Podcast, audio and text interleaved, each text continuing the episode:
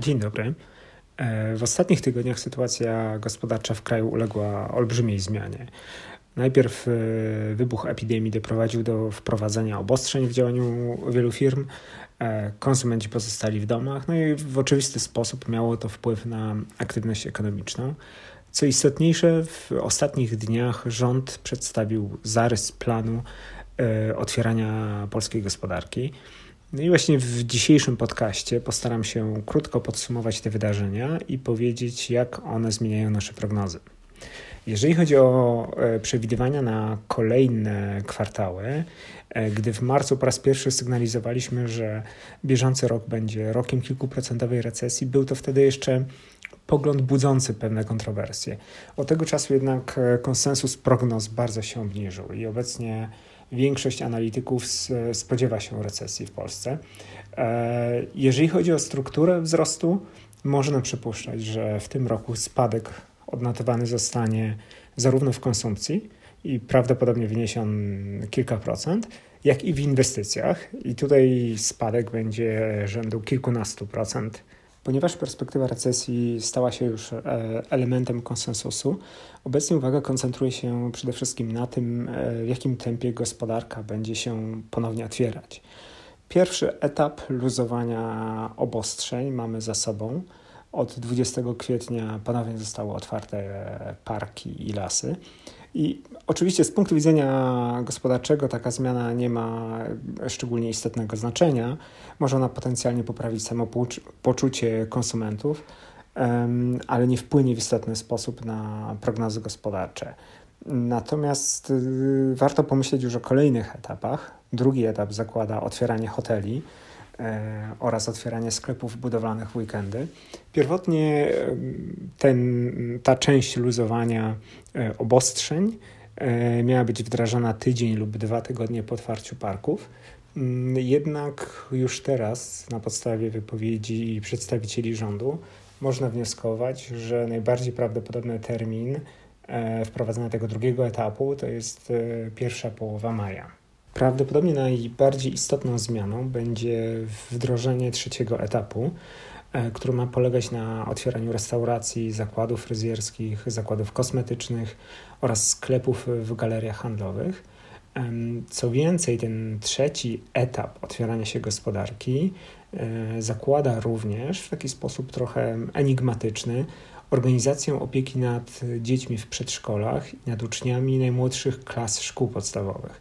I ten ostatni element, chociaż często jest niedoceniany, jest tak naprawdę kluczowy z punktu widzenia powrotu gospodarki do normalności. Dopiero powrót dzieci do szkół pozwoli na większą aktywność ekonomiczną rodziców.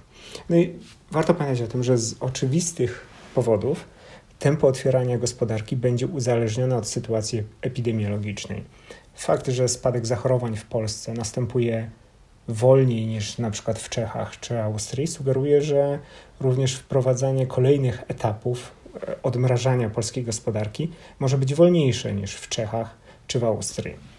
Dlatego też istnieje ryzyko, że ten trzeci etap zostanie wdrożony najwcześniej pod koniec maja, a nie wykluczone, że dopiero w czerwcu. I sytuacja ta jest bardzo zmienna, dlatego wszelkie daty należy traktować w tym momencie tylko jako orientacyjne.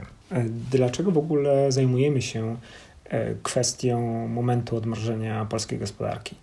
No, robimy to dlatego, że moment ten ma bardzo duże znaczenie dla prognoz gospodarczych, dla tego, jak szybko będzie się rozwijać polska gospodarka w tym roku. Opóźnienie zdjęcia tak zwanego lockdownu o 2 tygodnie może obniżyć wzrost gospodarczy około 1,5 punktu procentowego. No i właśnie dlatego obecne prognozy gospodarcze powinny być raczej przedstawiane jako prognozy przedziałowe albo scenariuszowe, a nie punktowe. I biorąc to wszystko pod uwagę, co wiemy też o dynamice pandemii, można przypuszczać, że w tym roku polska gospodarka skurczy się około 3 do 6%. I to, czy ostateczny wynik będzie bliższy 3%, czy też będzie bliższy 6%, może zależeć od tego, czy pełniejsze otwarcie gospodarki nastąpi na początku maja, czy też na początku czerwca.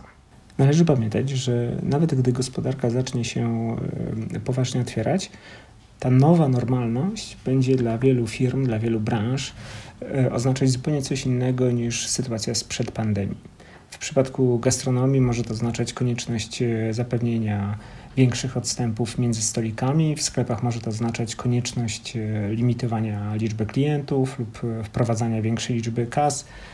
Natomiast na przykład w teatrach, kinach nowy reżim sanitarny jest wręcz trudny do wyobrażenia sobie na tym etapie. W praktyce to wszystko oznacza, że liczba klientów obsłużonych w ciągu dnia będzie mniejsza niż dotychczas, a przez to wzrosną jednostkowe koszty działania firmy. Jeżeli chodzi o pakiety pomocowe ze strony rządu, to nasz pakiet fiskalny opiewa na około 11% PKB, przy czym część nakierowana na poprawę płynności firm poprzez subwencje oraz poprzez gwarancje to około 7% PKB. W pierwszej wersji tarcza antykryzysowa była krytykowana przez część przedsiębiorców, natomiast przeszła ona wiele zmian, dołączona do niej została tak zwana tarcza finansowa i w tej ostatecznej formie wydaje się odpowiadać na zapotrzebowania wielu firm.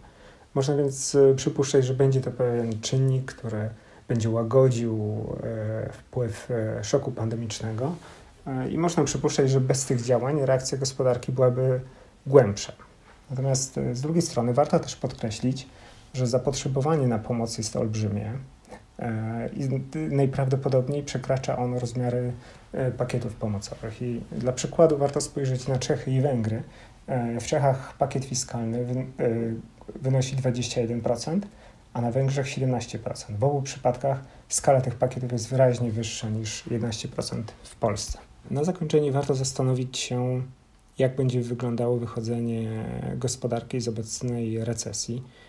Wiemy, że drugi kwartał będzie wyjątkowo słaby, natomiast trzeci kwartał już powinien pokazać wyraźny wzrost kwartał do kwartału. Czy gospodarka będzie się odbijać z tego głębokiego dołka? W przyszłym roku wzrost gospodarczy wyniesie kilka procent, natomiast tą całą poprawę warto też umiejscowić w odpowiednim kontekście. Poziom PKB z końca 2019 roku uda nam się najprawdopodobniej osiągnąć dopiero w drugim kwartale 2021 roku. Dziękuję Państwu za uwagę i zapraszam do słuchania naszych kolejnych podcastów w przyszłości.